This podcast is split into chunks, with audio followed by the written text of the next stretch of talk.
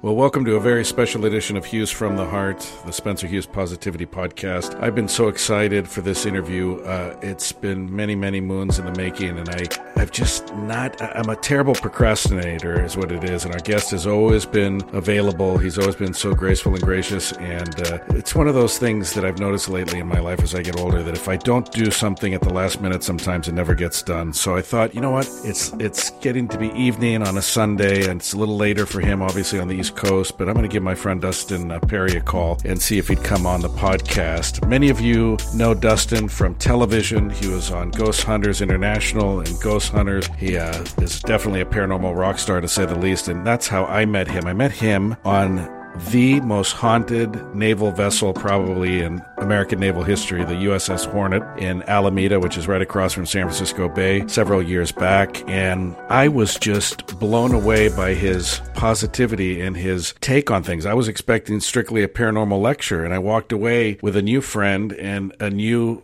view of life, really. And Dustin, I really, really appreciate you coming on the podcast and being with us, my friend. How are you? I'm doing very well, Spencer. Very well indeed. Thank you so much, man. It's uh, it's great to have the opportunity to speak with you this evening. Well, you are such an inspiration to me. You become a mentor of mine. And before, I just thought you were some cool guy. As a bald guy, I really respect your hair. Props to the hair. Respect for the hair. you got the best hair in the biz. Okay, Ed, you were just some cool guy chasing around shadow figures and I had no idea of this positive kind of bent to your whole personality and everything and your motivational stuff and your positivity and your lectures. Did was that always a part of Dustin Pari or was that just a side we didn't see through Ghost Hunters all those years or or what? Uh, you know I think it was always beneath the surface man. You know and I, like everybody else you go through those stages you know as you grow and you learn you're trying to find your way through life you know and uh, I remember in high school, you know, I had the I had the long hair and I just listened to heavy metal all the time and wore black all the time and didn't want to talk to anybody and just kind of did my own thing. You know, it's you go through your phases, you go through your stages, you grow, you learn, and um, I started to see that the world changes when you change your perspective and you change your focus. Uh, with the television shows, I was definitely more of a positive person at that point in my life, uh, but it didn't get accentuated. You know, they, they take what they take of your personality, they edit it to make a television show, they do a good job of it, they market it, they sell it, you get a paycheck, everyone goes home happy. Um, but what it did for me was it gave me that platform, and, and I'm really appreciative of what you said, uh, Spencer, about our first meeting out there on the Hornet, and that always means the most to me. When people come up to me after one of these events or after one of these lectures and they're like, you know, I came for a ghost story. I wasn't expecting to hear things I really needed. Mm-hmm. And sometimes we're not aware of that that change of perspective that we need or that uplifting, you know, moment or idea that really kind of puts us on a different path. And uh, I've been very thankful to have been uh, in that position where I've been able to help out some people like that. And uh, it's it's kind of nice to catch people by surprise. You know, they think you're a one trick pony. You just going to tell them another ghost story, but uh, it really means more to me to help people with uh, our human existence while going we're all here going through it. No, absolutely. We need positivity more than ever. Uh, one quick little thing back to your uh,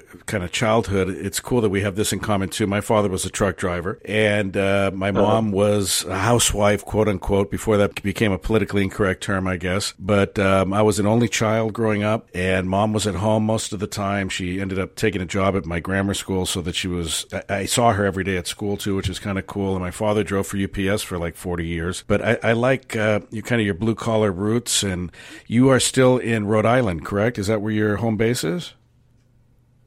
Yeah, born and raised here, and yeah, same thing, man. Dad's a trucker, and mom stayed at home, and uh, that's where we came from. And uh, I, always say I want to leave New England and get out of here at some point, but uh, you know, 43 years later now, we're still here. So I'm not sure what the future holds, man, but uh, I embrace it as it comes. But uh, yeah, and you know, I still I still work every day. I work in healthcare by day, and I still do the paranormal stuff. Um, you know, obviously with the, with the COVID and such, you know, not doing a lot of investigations and things like we used to. Um, but um, still stay active in the field and do what I do, and uh, thankful to, to still be employed and, and, and get through it all. You know. Absolutely. Well, as you know, thank goodness, ghosts cannot transmit or get COVID 19. So that's good. So you're ghost hunting as long as you're socially distanced from the other human beings there's no danger there. right, you're you're doing okay. Yeah, you're doing all right. And yeah. it makes it a lot easier though, because some of some of the ghosts are very uh, very uh, thoughtful, and you'll see just the mask covering in the hallway. You're like, oh, there's one. He's right over there. You know, yeah,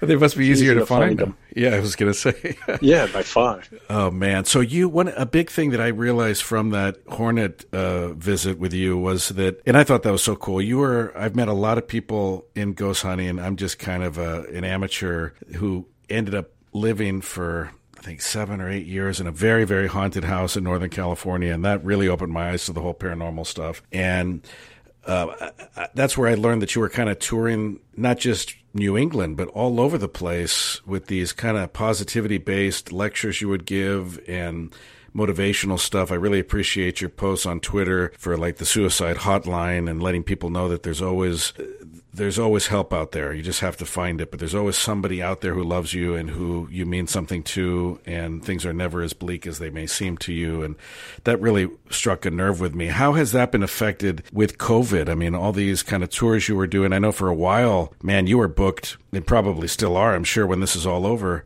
for like months and months ahead of time. What happened right around late March and April, and, and how has Rhode Island been affected, by the way? I've just been focused on kind of the Pacific Northwest where I am now, but how hard hit has Rhode Island been, and what are some of the restrictions that have maybe impaired your ability to do this stuff? Yeah, well, you know, we're, I don't know, I think the last time I checked two days ago, we were still like around 3% for, for our rate, which is still relatively low, but now I guess the numbers spiked in such a way where they don't want us traveling here or there um, unless you you know are working. And so New England is so small. Rhode Island's only 45 minutes wide. You know, at, at some points. So um, a lot of us work outside of state. And so you know, I work in healthcare. I have an office that I work at Island and in Massachusetts. So I have to go back and forth. Um, and um, you know, so it, it is what it is. Um, but uh, you know, these events like you travel all over doing this stuff. So this year really fell apart quickly, and um, you know, just you have to learn to adapt. You know, life is about finding ways to adapt to your new environment and going forward. And if you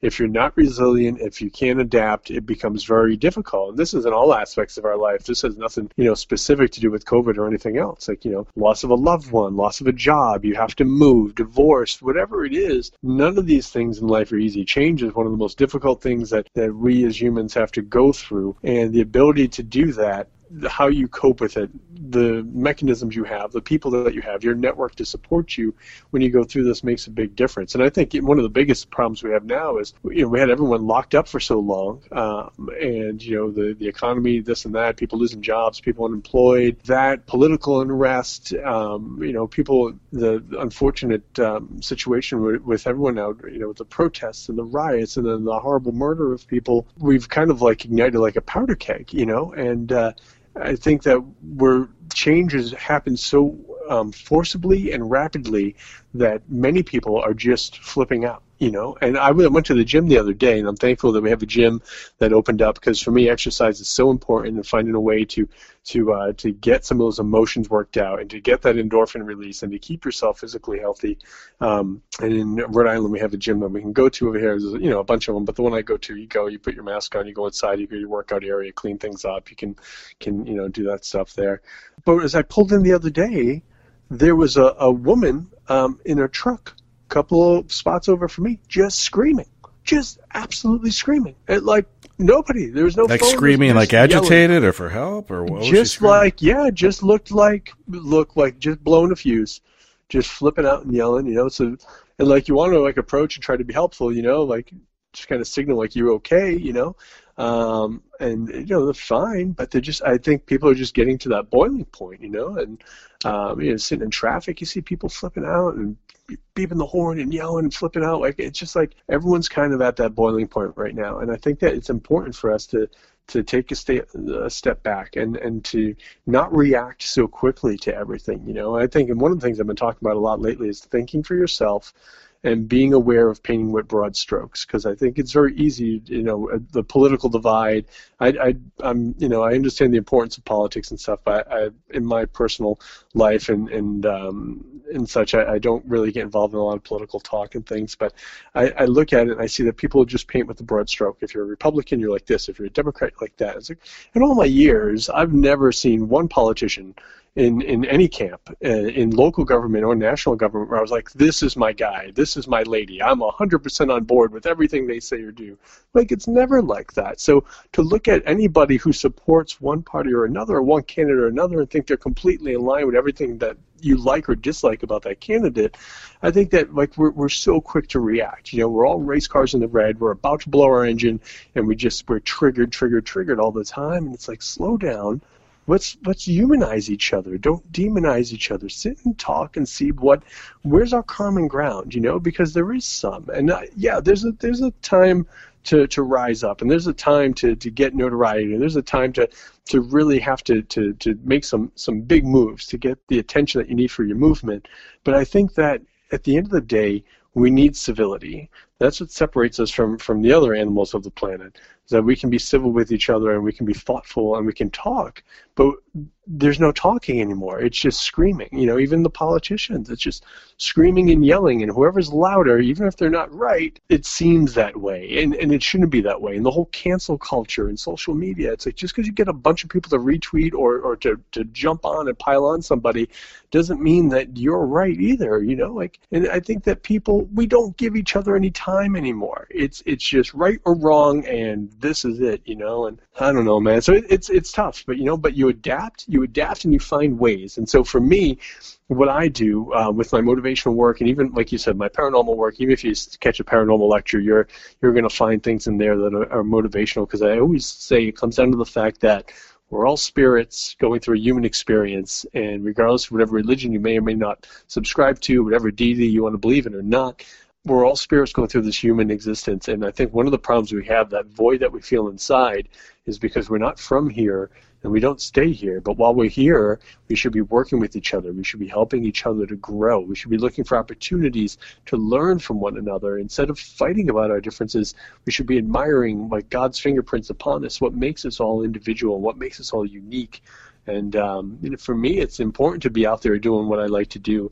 And I miss being on the road and being with my friends and, and people that become like family, you know, that you meet and you travel sure. with and you see um, week in and week out. And now it's a virtual world. I was like, well, I'm not going to give up because I still feel like, you know, the message is important. And yeah, there's still a bottom line, you know, there's finances and stuff that come with it.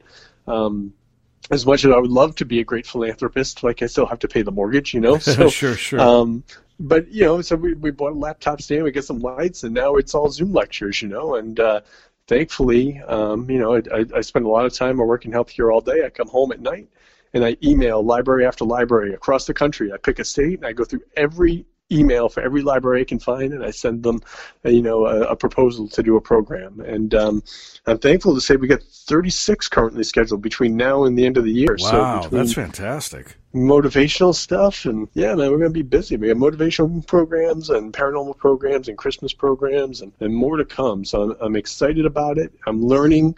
I'm adapting. I'm doing what I got to do because I feel like what I do is important on, on several different levels. You seem to me to be who you present yourself to be. You, you seem like a totally nice, genuine guy and a great role model. And I think everybody should follow you on Twitter. That's just uh, my whole thing is is people f- should follow you at Dustin Pari on Twitter. You're uh, all over social media. You've got your website, and I just love you, brother. I'm serious. Uh, you, you at some of my low points, you, you, bring me up. You know, just when I, I I try to be Mr. Positivity on my end. I do this podcast, which I'm trying to grow, and I'm struggling with that. And and that's another thing I find interesting. Dustin, I don't know how it is out there when you're touring, but for everybody who says they want more love and light and levity in their life. There's a sh- whole bunch of people on the doom and gloom bandwagon. And I really resent the media I've been a part of for 30 years for causing a lot of this and stirring this up. And there is so much distress that some of it is warranted, right? But a lot of it is not. A lot of it is just doom and gloom, fear mongering, what will sell a newspaper, what will sell uh, a web advertisement, what will sell the 10 o'clock news. And I just resent mm-hmm. the heck out of it because there's people out there on the raw and ragged edge who feel that this is the end times. And I don't feel that. I really don't. I think we're going to get through this COVID thing. I think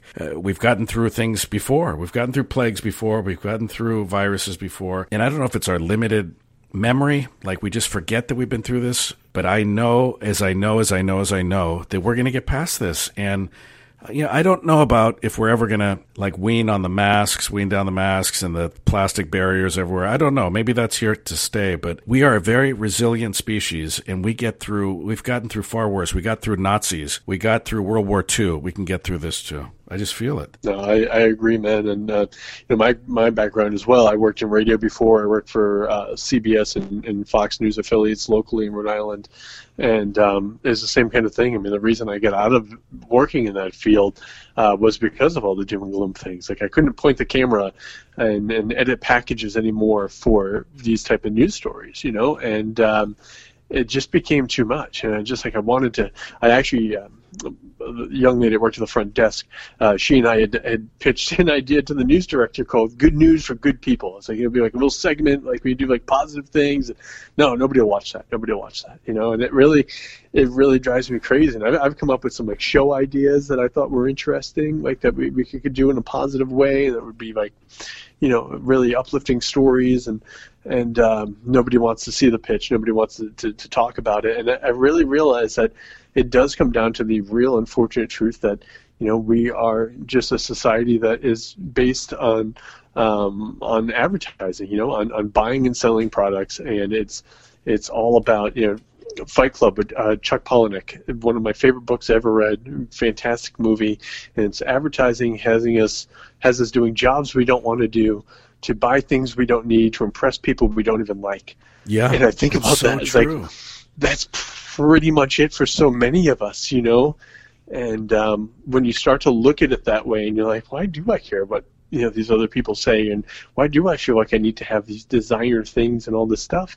It really is so nonsensical, you know. We're just chasing this this nonsense all the time, and um, we live in such a disposable uh, society. You know, I remember my my grandparents, like Italian immigrant grandparents, like cleaning out like the the plastic bag that the bread came in because we can still reuse that for something else. Yeah. Like they always found a purpose for Sure. everything, you know. And now we just throw everything away. Yeah, we just throw everything away. Yeah, away. you know, it's sad. It is. But I think you know, to to your point in the beginning of the conversation, I, I feel like people are are saying, yeah, we we want this, we want positivity, we want this, but then they they they always flock to you know the negative you know like moths to a flame like it's just it reminds me of high school all over again you know like you're the nice guy you're trying to you know get a get a girlfriend and like Yeah. they always seem to go for the bad boy all the time you know and it's like you know this guy's not a good guy Why do you Like, think what the heck's exactly? Why do you think that is? Do you, You think know? we're wired? I, I, I've read different theories. I hear that we're wired to worry because we had to at one point. At one point in our evolution, if we didn't worry, around every corner there could be a tiger ready to eat us, and that we never really kind of shed that internal wiring of fear and being on edge all the time of the Right. boogeyman around the corner. And now we don't really have to worry about those things, but we still are wired that way. Do you believe that? I, I, I, I don't know that I believe it. I think I, I just saw a poll I wanted to run by you here that um, it was a small poll. 89% of people think their happiness can be controlled, which I found very heartening. I didn't think it would be that high of a number. So almost 90% of people think their happiness can be controlled. And of those people, 32% are happier than those who don't think that happiness can be controlled. And I thought, wow, bingo, the light went off. Of course happiness is in our control. I think the biggest fallacy is that we can't control our happiness. That somehow it's controlled by our spouse or by our parents or by our job or by you know what neighborhood we live in or what country or culture we live in. And if we just realize it, we are in control of our happiness, it would change everything. I mean, wouldn't it? Yeah, I I, I totally agree with that. Um, that's something that I, I've personally tried to work on for many years of my life, and I dare say, uh, you know, we'll never master it, um, but I've gotten better at it. You know, my my uncle, uh, he passed away last year. He's one of my favorite people and such an inspiration. Um, and he used to say, "The world needs a boogeyman." and um, and I think that you know as we grow and when we're younger, you do need that type of um, that type of uh, kind of regimen in your life. You know, like there needs to be repercussions for things that you do. You know, um, but as we get older, I think that we kind of become consumed by some of these ideas, and we do start to think that okay, well, uh, you know, I'm unhappy because of this, or or we tie our happiness to well, when I get here, I'll be happy. When I get you know this job, I'll be happy. When I graduate here, I'll get I'll be happy. If I if I can get affection from him or her, I'll be happy. If I get married, if I get that house, if I buy this car, and then what happens? It's a shiny new thing for a couple of weeks, a couple of months, maybe a year, and then we're not happy again.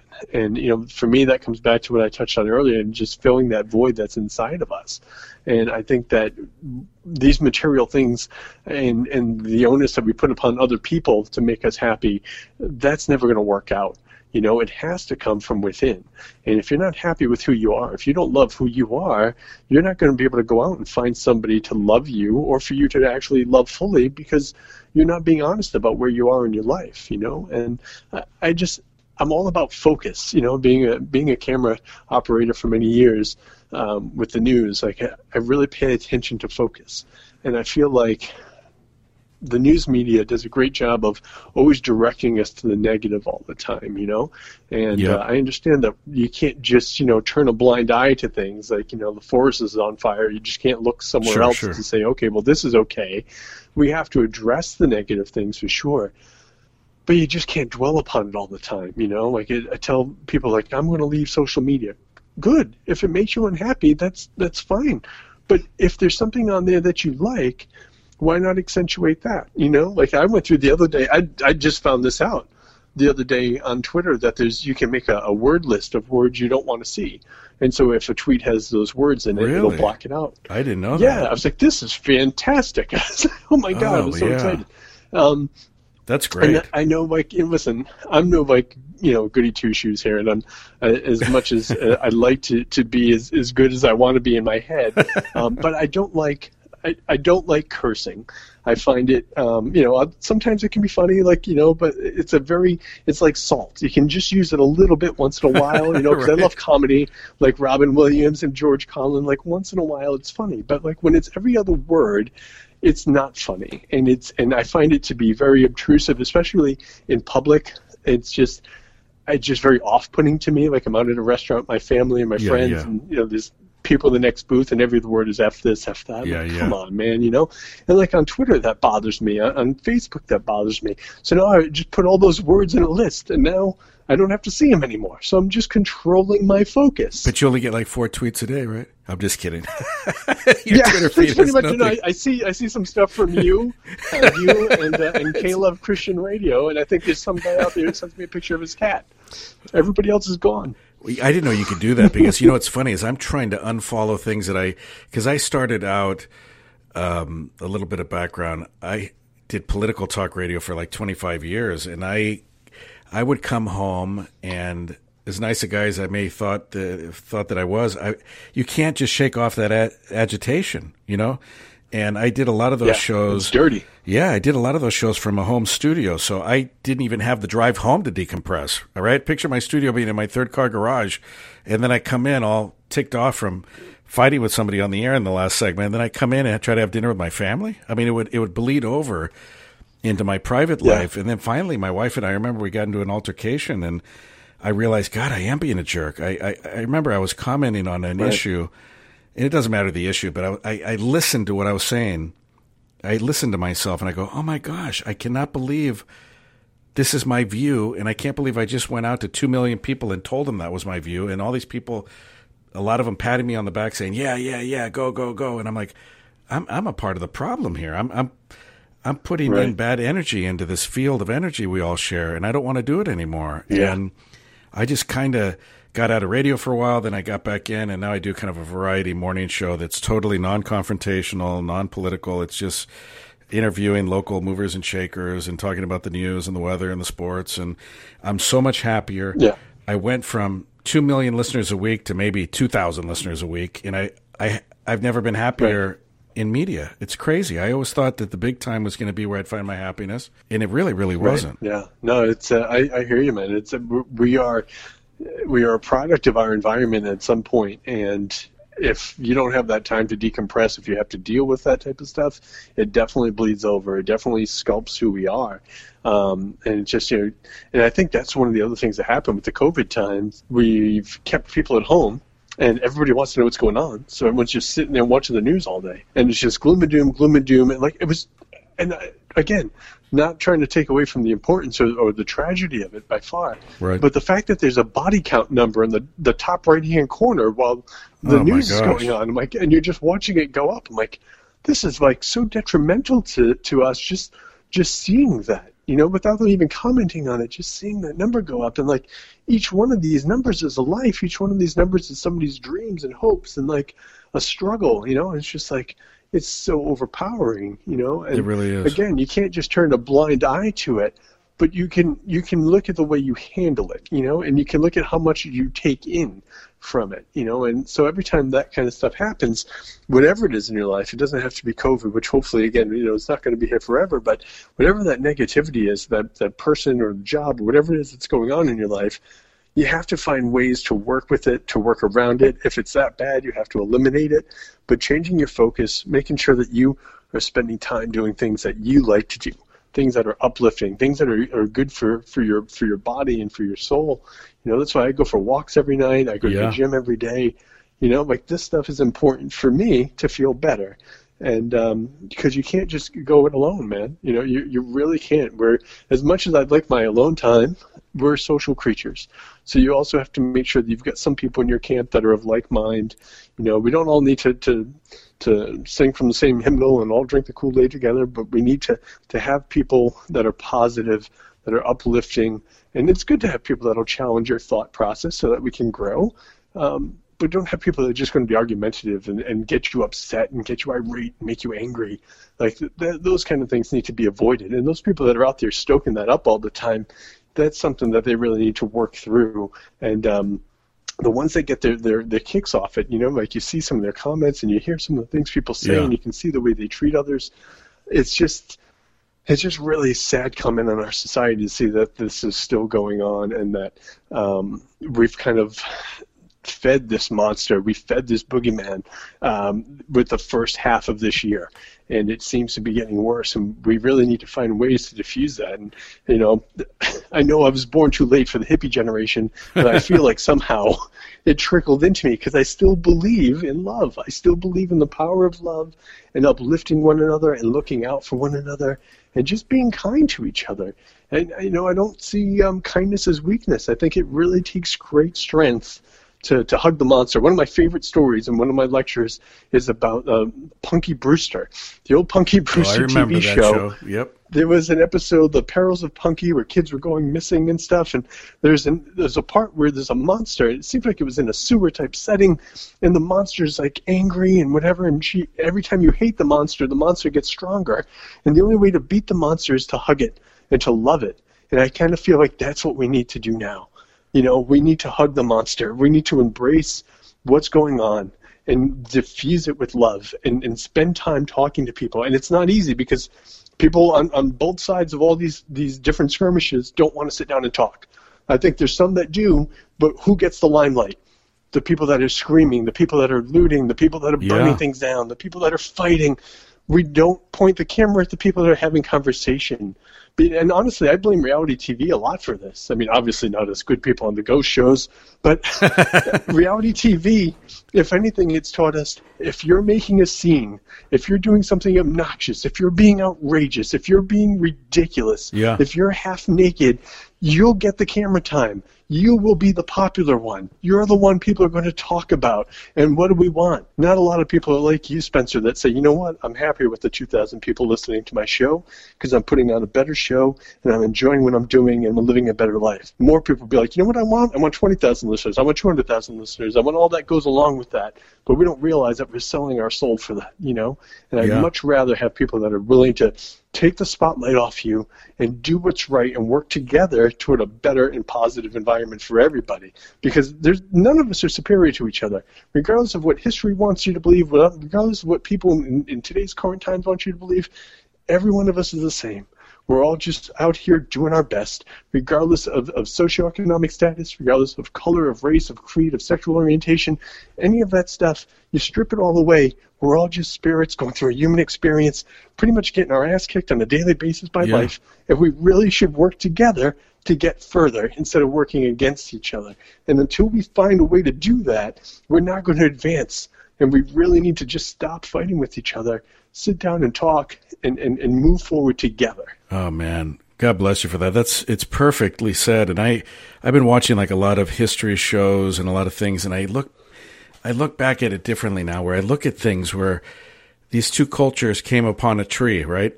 and then the one culture says that's mm-hmm. archery, and the other culture says no, that's our tree, You know, we live here, and this is archery. And, and next thing you know, they're they're all dead on the ground, or most of them wiped out over a fight over the darn tree that didn't really belong yeah. to anybody. You know what I mean? I mean, right. it's so weird to think of all these conflicts. I, I watch history because I I was watching this one on like feudal Japan or something and all the armor and all the samurais. And I'm like, this is all, I mean, we're two dudes here, but this is really a lot of the calamities of the world came from testosterone poisoning. I hate to say it, but it's just like these guys getting hot headed over, you know, that, that, you yeah. know, that, that woman belongs to me and this country belongs to me too. And I'm going to take them both back. And if I have to use every gun in my arsenal to do it, wipe everybody out, I'm going to do it. I'm going to just right. burn everything down. And it, it, it's just craziness. It really is. If we just took a deep breath and realize the stuff we fight for and lose our lives over, like what is it for, right? I mean, like what what's the end result to say yeah. that I have more shoes than that guy does, or I have more cars in my garage, or I have more countries that I, you know, I mean, the British Empire, yeah. and I mean, you remember the old saying was the sun never sets on the British Empire. It's because the British thought that they were entitled to own the whole damn world. I mean, the thought that a country would take over other people and other languages and cultures and say, "We know better than you do how to run your country." Sorry, and we have guns right. and you don't, yeah. and we're going to run your country for the next seventy five hundred years. I think that all the conflict could just be, you know, I may be simplifying it, but it really isn't that simple. If we turn to love as the answer, I'm starting to sound like a hippie, Dustin. Uh, if we just make love the answer, gosh, I just, it, it's just temperament, it's hot headedness, it's, yeah. we humans are too reactionary. I think that's our biggest fault. One of our biggest faults is we have too big of an ego and we are just i don't know if we've conditioned ourselves or we're wired to react. And the minute somebody says something even if it's a misunderstanding we jump in their face and get all over them and it's not even what they meant. But by that point the anger's out. We've unleashed the beast and we're already punching them in the face or yelling at them and the older i get i just want calm. I want peace. And i really think we can achieve it you know? I think we can achieve it if we all just kind of took a deep breath. Sometimes i think dustin if we all had yeah. like a reset in the middle of the night where we didn't forget who we were. We didn't forget our parents and our good memories and who we love and what's important to us. But somehow, mm-hmm. maybe what we've been programmed to believe about other people and other things and other worlds was just kind of reset. You know, like a little power outage, like a little every all the computers going down for a split second and booting back up, and then all the bad stuff was kind of just you know, hey. I remember the good stuff, and I'm just going to kind of reset myself and start this day off as a, as a new person. I don't know. I just and maybe... I know it's not as easy as, as as we'd like it to be, you know. And I know that that's that's one of the things. Like you talk about this type of concept and this type of idea, and people say, "Well, it's it's not that easy." You know, people will ask for advice, and people say they want to live in positivity and love, and you, you give them some ideas, and they say, "Well, it's just not that easy." Well, of course it's not that easy. But name anything that you can do that's easy, that's really worth doing you know, like if it's something that's going to be life changing, it's something that's going to change the world, if it's something that's going to better the lives of others and for yourself, it's not going to be easy. But what could possibly be more worth it than that. So yeah, we have to put in the work. We have to put in the time. We have to figure it out. And I think one of the first things we need to do is just uh, allow ourselves to admit that we've been wrong about some things. And and that's okay, but it's so hard yeah to unprogram people you know you grow up you know and they say the sky is blue the sky is blue the sky is blue all of a sudden somebody shows you a picture and it's like oh the sky's actually purple well no i'm still saying it's blue because for you know all these years i've said it's, it's blue. So I, I can't change it now. It's okay. It's okay to, learn new things and be like oh you know what? I always thought it was this way. Turns out it's not. It doesn't okay, make yeah. you less of a person. Yeah, it's if anything, it, it, it lends more to you as a person of growth and understanding that you're able to do that. But as long as there's people saying, if you don't agree with exactly what I'm saying, you're wrong, it's it's hard to move forward. You know, like you need to you need to say, listen, you know what? I thought this was the way. Turns out, you know what you said has some merit and you know maybe you're not 100% right but maybe there's some middle ground maybe there's some things we can learn from each other it's not just a, a you know one way issue but um, people don't want to to admit that they're wrong you know it's it's oh, this yeah. fight to be right and this pride and it's just it gets really nasty and dirty out there and despite all the wonderful accolades that you've piled upon me this night yo by far by far but, but, despite all the nice things you said about me throughout our conversation, and uh, once I get paid, the check will be in the mail. I appreciate it. Um, but there's still there's still plenty of people that that like hate me for what I do, you know. And like I'm oh just trying gosh, to be nice people and bring people together. You know, I, Oh, for sure. Somebody wrote to me today on Twitter about how it seems that I'm trying to do the right thing, but you know, I could kind of be like the Nazis and putting people in gas chambers. This was in response to a picture of a of a Bible quote, and I'm like, what are you talking about? Oh but I'm just like, gosh. you know what? Much love to you, you know, because you, you don't know what people are going through. You don't know what is making them think you're thinking something else, and uh, and I'm just like, if you just take the time to to read through all the stuff that I write, you know, you'd, you'd see that there's yeah, there's a lot of pictures of food and cats, but the the other stuff is usually pretty thoughtful and focused upon love, and definitely not Nazis and putting people in gas. But that is, I I take animals, I take I take insects I don't even like, like spiders. When I see them in my office, I take them, I put them outside because I'm like, you have a right to life too, just not in my office, you know. But it's just like, but you can't, you know. But some people they just see one thing and they think broad strokes. You must be like this. You must be, you know, a supporter of of this side. You must be somebody that believes that. And it's like, slow down a little bit. Oh, You know, yeah. let's let's have a conversation. Like, It- why do you think that? And and it's okay. Let's just discuss it and not get so angry at each other all the time. Well, So, that's the you know I've, of I've discovered the mute too. button is my friend. Oh, sure. The mute button is my friend online. Like I don't like to block people unless Yeah. they're, unless they're being like really Sure. um, arrogant or, or if they're being threatening. Um, other than that, I just mute everybody because I'm like, you know what? I'm not going to get into a competition here. I'm not going to fight people because that's not my way. I pray for them, prayers and love for you. I wish all the best for you. Like that's okay. But then I just mute them because I, I never want to to block people because I don't want to shut the light off. You know, you don't you don't shut the light off on people. If you're out there and you're, and you're talking about love and kindness, you can't talk with words of hate and you can't use tools of hate. So I feel like if I block somebody or whatever, if they, they want that light or they, they decide, you know what, eh, maybe he had something good to say, I don't want it to be unavailable, you know? And by far, I'm not the best person out there, but I'm trying like hell, you know? So Yeah. I, I want to make sure that whatever I do is available to people. And so I, I continue to try to do that.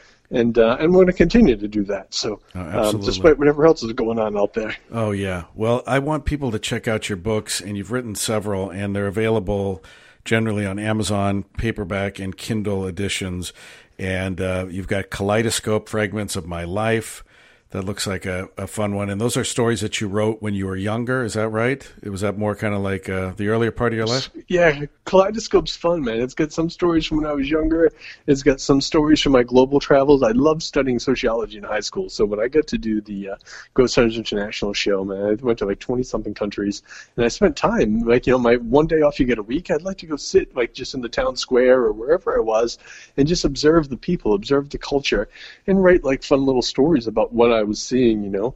And uh, so there's a lot of stuff in there. But everything, I always try to make hopeful and uplifting, you know, because I want people to take away more than just, you know, that was a fun story or that was funny. One of my favorite stories in there is about a duck, a duck that I met when I was a kid who played piano at a little trading post up in New Hampshire. And it was Come great. on. He was Are in you a serious? little. He, no, no, it was great. He was in a little like you know, in he was in a little enclosed area. It was him, and next door to him was a chicken that played tic tac toe. And all the kids would line up to put quarters in. The light would go on because they want to play tic tac toe against the chicken. And like the, the chicken would come up and peck the screen, and then when it was done, it would get like a treat. But the duck, to me, the duck was like a he was like a musician. He was like a, an artist, and he suffered for his work, and he cared for it. And he'd get up, that light would go on, and his little squinty eye would look at it, and he'd go over and he'd just peck the the keys with his little bill and bang out a little tune for it, and then he'd get a treat and go on his way. Oh, I love gosh. that duck more than. I still think about him. I'm sure he's long gone, but man, he was fantastic. Oh my! I love stories like that. That is awesome. And then you have uh, in the Devil There's a lot of weirdness in there. Uh, I love I love the way they're written because they're just kind of these anecdotal stories that you could just flip to any page and just start reading it, which is cool. Um, it's not, you know, in this day and age where people feel like their times, you know, spent every which way, like pulled, they could just turn to something and read it. Um, and the Devil Shivered. You have What's Next.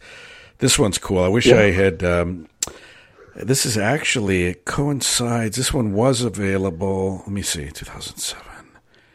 Yeah, this would this would have been a good one to read when our house was very haunted in California. My house is haunted, and you.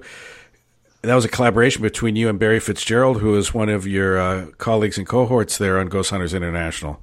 Yeah, my little Irish buddy. Yeah, we put together my my house is haunted now, but and what we did with that was we talked to people from the different cultures and from the different parts of the world, and we got you know their opinion on what they thought the afterlife was like and what they thought was going on with some of these hauntings, and then we wanted to know what they did about it, you know. And what was nice was yeah, there's definitely discrepancies in how the different cultures approach it, but what was nice to see was the commonality of respect and understanding and believing that the soul leaves the body and goes to the afterlife. And uh, to me, in that aspect, there was a lot of there was a lot of hope that you know things are bigger than what we are, and I think that that's important for us to remember. You know, because it, it, it's easy for us to focus just upon ourselves, and we don't realize the big picture. You know, you know when you're in traffic and you're and you're you're driving and you see that person that like blocks the entrance to oh, like oh, yeah. the, the donut shop. Yeah. And like so now there's people backed up and they can't get in, but no, that person had to stop at the red light and couldn't possibly leave that spot open for anybody else because they're the only person. But people forget that. Like look around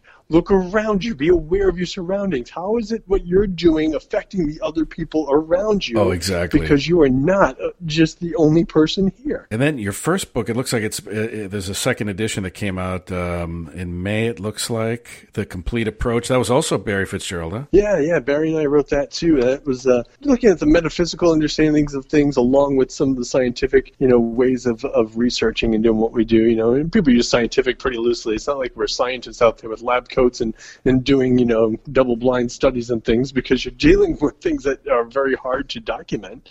Uh, but at least, it, you know, when it comes to using some of the technology and stuff, uh, we put that together. So um, I love writing, man. I love what I do, and I, I love entertaining people and, and, hopefully helping people and inspiring people, and and that's why I do all these things, sure. you know. And and thankfully, since you know, since everything's Zoom this year, you know, everyone can check out my lectures. Pretty much everything's for free too, which is great. You know, a lot of the libraries and different sponsors for these things. So if they check out the website, you know, like there's 36 events coming up. Um, we've got one coming up this Tuesday night, which is um, one of my favorite lectures. It's called Pure Imagination, and it's motivational stories based on the story of Charlie and the Chocolate Factory. Oh, so it wow. combines all kinds of good things. Gosh, that is fantastic. I have two questions for you here in conclusion. I'm so sorry that I've kept you so late because I know it's it's late in Rhode Island. Okay? No, it's my pleasure. The sun doesn't pleasure. set here till like 10 o'clock this time of year, so I'm thinking it's like 2 in the afternoon, so I'm sorry I'm keeping you. Two questions. You were like the early Roman Empire. Two questions, and I'm sincere about this because I asked my the last guest I had on uh, the podcast the same thing. He's older than I am and looks 20 years younger. You said you're 43 at the beginning. Is that possible? Well, how do you yeah, not? How do you not age, man? Did you get? Uh, did you get bit by a vampire in uh, Transylvania on one of your ghost hunts years ago, yeah, or what? We're not supposed to talk about those kind of things. no, um, I mean that. I mean, you look like yeah, you're 25 years old, man. I mean, how do you how do you Thank still look you. so youthful? I um well, you know, clean living, my friend. I, uh, no, I, um, I, I just, uh, I don't I know, know, you work I, out. I know you work I'm out a lot. for it. Yeah, I exercise a lot. Yeah, um, I, I, you know, I've, I've, um, I've never smoked. I think smoking is really detrimental to the body and to the skin. You know, so I, I never, I never smoked. I don't stay around smoke. I don't, uh, I don't tan like crazy.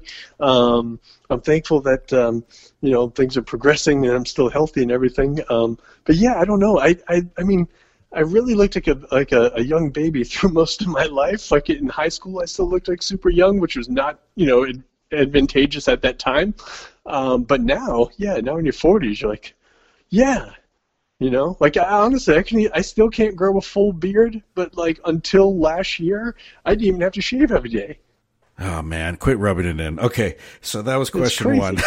question two is, and you don't have to answer this if you don't want to, but I know you're you're you, you may be able to talk about this stuff now more than when you were on Ghost Hunters every week and stuff. But what is your opinion, if you want to share it, of the flashlight technique? Because I never was a believer in that. Where that's the one where they take the big mag light and they they twist it enough so that the battery contact separates and the, the light goes out. Then they set it on like the nightstand and they say, if you're in this room, please make the light go on. And then it flickers and they go, oh, instant ghost. I don't buy it, my friend. I think it's just, you know, they might have done 100 takes of that and maybe 99 takes. The, the thing didn't light up and they used the one where it did. You don't have to reveal anything, but what, what do you have an opinion on that technique when, when people are out ghost hunting, the, the flashlight technique? Well, I, I always, and you know, I do a lot of events, so I see a lot of people, a lot of different types of equipment and different techniques they like to use. And uh, again, we don't all have to sing from the same hymnal. Um, I think different Sure. techniques and different electronics and doodads and gadgets work differently for different people. Um, for me, I am not one that that will use the flashlight technique. Um, you know, everyone's kind of read about it. Everyone knows about, you know, how the, the element, you know, heats up and, and, and things like that. But I just, for me, I feel like if that's what you like to do and that's what you believe, that's fine. But, you know, for me, I, I like to use um, Phasma Box, like a version of one of the Ghost Box things, which also can be very here or there with people, you know. But Yeah. what I always say is, I think the most important thing, no matter what piece of equipment that you're using, is ask follow-up questions. Ask specific questions. Don't just keep talking ad nauseum until something goes on. Like you'll see, like in group settings, you know how quickly things will spiral out of control. It's Right. like, could you give us your name? Could you give us your name? And like, you know, I'll I'll talk to the ghost box because that's that's what I use. So I won't talk about the flashlight. But like, so you like, give us your name, give us your name, and then it comes through, and it's like, it's scribbly and it sounds like angel. Nobody double checks. Like, did you say angel? If so, could you say it again? Like, oh my God, angel. Wait, are you an angel? Are you dead? Did you die here? Were you murdered here? Are you in pain? Are you in pain now? And it's like, where the hell did we get that from? Like, maybe like, like ask a follow up question that makes sense. You know, um, one of the things I do is I don't ask open ended questions. Like, I just I don't need to like I'm not out there solving mysteries and crimes, you know. So I'm like, do me a favor. What color is my shirt? There's one answer to what color my shirt is. So if you don't answer that color, then you can't obviously see me. You know. Oh boy. So, but people get so excited and they just go down this rabbit hole with nonsense. I'm like, all right, well, thanks for paying to come to the event. You enjoy entertaining yourself, but that's not real what you're doing. Oh my You know, gosh. you can take a flashlight and put it in like the passenger seat of a brand new car and be like, "Is there a spirit here in this car? Do you like pudding? What kind of pudding do you like? Do you like tapioca? Do you like do you like butternut? What do you like?" And then eventually it flickers. You're like, "Oh my god, It's there's a a ghost in my brand new car, and he loves tapioca pudding." It's like, well, did you ask again? Like nobody asks again, you know? And it's just crazy, man, crazy. But everybody can do whatever they want. Like, there's, there's, you know, it's fine. It's fine. Nobody, no one's getting harmed by doing it. But I just feel like if you really want to document things, you have to ask multiple times and stuff. I know some of them do, and I know TV completely butchers investigations due to time and stuff because we gotta get that advertising in there, you know. So I get it, but um, I just think people need to to you know keep an open mind, but be smart about it. You know, like ask things that make sense, and uh, and and don't just uh, run away with stuff. And please stay away from the gloom and doom aspect of it. Dear Oh my Lord. gosh. Hey Dustin, you're a good guy. I, I love the time we spent together. I'd love to have you on again one of these days if you don't mind coming on uh, down the road, and we could always talk about different things you want to talk about. But uh, you're a good guy in my book. I want people to follow you on Twitter, Dustin Pari, and uh, your website is dustinpari.com. Pari spelled P A R I, and you've got your upcoming events people can attend on Zoom. I love technology, my friend. I mean, can you imagine a virus like this sweeping through and people, you know, they, they'd get in the, the get on horseback and go to the next town to like talk to the people in the church or something. They never had the advantages we Right. have now. Uh, you've got No. your lectures on there. You've got all your books people can order. Yeah. And you're a great motivation, my friend. Keep it up. And I, you're just a, a, such a bright light in this world, and we need more people like you. Thank you, sir. I appreciate it very much. If I could just one shameless plug, if people get a chance, go to YouTube, youtube.com slash Dustin Pari. Check out my, my motivational series there called Hey Got a Minute. They're all two to three minutes long. It's just youtube.com slash Dustin Pari. You just search for Hey Got a Minute.